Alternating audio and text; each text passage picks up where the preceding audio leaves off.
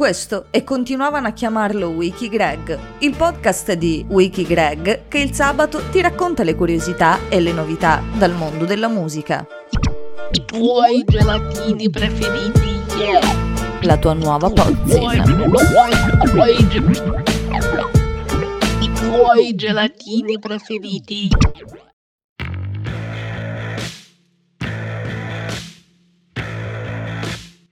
Un paio di settimane fa, giorno più giorno meno, mi sono ritrovato ad ascoltare gli R.E.M. in aeroporto.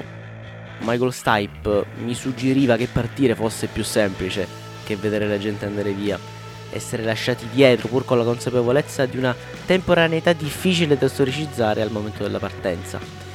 Per qualche giorno quindi ho ripreso in mano uno dei miei dischi cardine, uno di quelli che porterei con me in un'isola deserta, anche se poi mi dovrei porre il problema di come ascoltare un disco in un'isola deserta se non c'è elettricità, ma questo è un altro discorso. Il disco in questione è Automatic for the People, al cui interno troviamo la canzone più bella mai scritta da Stipe e compagni, e ovviamente sto parlando di Night Swimming, oltre che una delle più famose, e qui invece mi riferisco a Everybody Arts, quarto estratto dal disco e vero e proprio inno generazionale.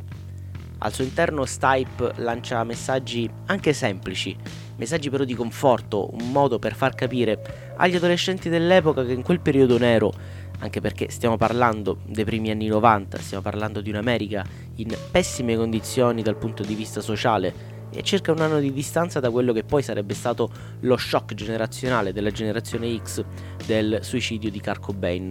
Ecco, in quel periodo nero c'era altro. C'era un modo per superare tutto. Ho avuto poi qualche giorno per digerire di nuovo tutto questo quando poi un tratto è uscito Crawler, il nuovo disco degli Idols. I'm not praying, baby.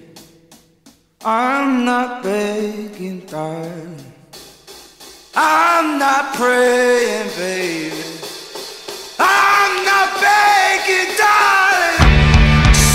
Io non credo che da ragazzino Joe Talbot ascoltasse gli R.E.M., ma dopo Ultramono questo album è una vera e propria mossa Kansas City se Everybody Arts parlava agli altri tendendo una mano, Talbot è il ragazzino dell'epoca che afferra quella mano per uscire oggi dal suo inferno, dai suoi incubi, da una rabbia che nel precedente disco probabilmente era troppo fuori fuoco, destinata a tanti, a troppi. E qui invece è messa quasi a tacere, soffocata nel tentativo di tornare invece a respirare. Si poteva capire che ci sarebbe stata una virata netta già dal primo singolo pubblicato, The Beachland Ballroom, quello che gli idol stessi hanno definito come un modo per lasciarsi alle spalle un trauma. Anche Kroll va in questa direzione, ma il soul del brano che dicevamo poc'anzi torna invece ad avvicinarsi con questo pezzo al post-punk che ha lanciato la band di Bristol tra i nomi più affermati di questa decade. C'è comunque tanta musica nera all'interno del disco, un uh, disco che alterna scleri cocainomani come Wiz a Kelechi, brano interamente strumentale che inizialmente doveva essere solo l'intro di Progress, ma poi è diventato qualcosa di più. Il topos del lutto affrontato tra le stesse Kelechi e Progress, una riflessiva e quasi di pausa, l'altro un'invocazione verso il cielo, è tipico di una discografia che già in Brutalism vedeva Talbot cantare della madre e che in Joy as an Act of Resistance si era trovato invece a tu per tu, con una delle perdite più pesanti possibili, quella di una figlia nata morta nel 2017, di cui racconta qualcosa e probabilmente anche qualcosa oltre rispetto a quello che dice il testo in June. Alla luce di tutto questo, Crawler diventa un disco fondamentale per andare a rivedere la luce anche gattonando, provando a rimettersi in piedi, ma con una sola idea in mente a portare avanti la mission di Talbot e compagni. Quella era chiusa in The End. The End, nome nomen, è il brano che chiude il disco e lo fa con una citazione di Trotsky, risalente a qualche giorno prima rispetto al suo decesso.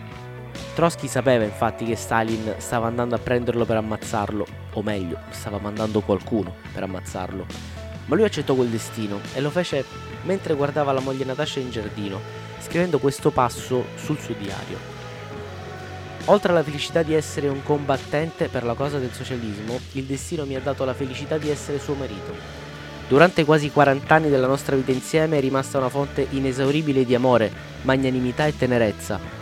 Ha subito grandi sofferenze, soprattutto nell'ultimo periodo della nostra vita, ma trovo un po' di conforto nel fatto che abbia conosciuto anche giorni di felicità. Per 43 anni della mia vita cosciente sono rimasto un rivoluzionario. Per 42 di loro ho combattuto sotto la bandiera del marxismo. Se dovessi ricominciare tutto da capo, cercherei ovviamente di evitare questo o quell'errore, ma il corso principale della mia vita rimarrebbe immutato.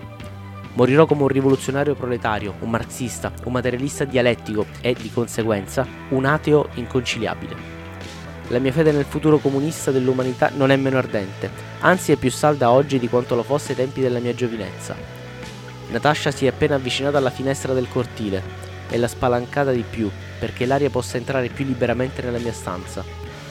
Riesco a vedere la striscia d'erba verde brillante sotto il muro e il cielo azzurro chiaro sopra il muro e la luce del sole ovunque. La vita è bella.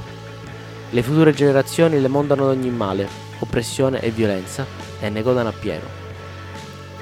Nonostante tutto quello che era successo, la vita per Trotsky continuava a essere bella. Stava per morire, ma non aveva cambiato idea.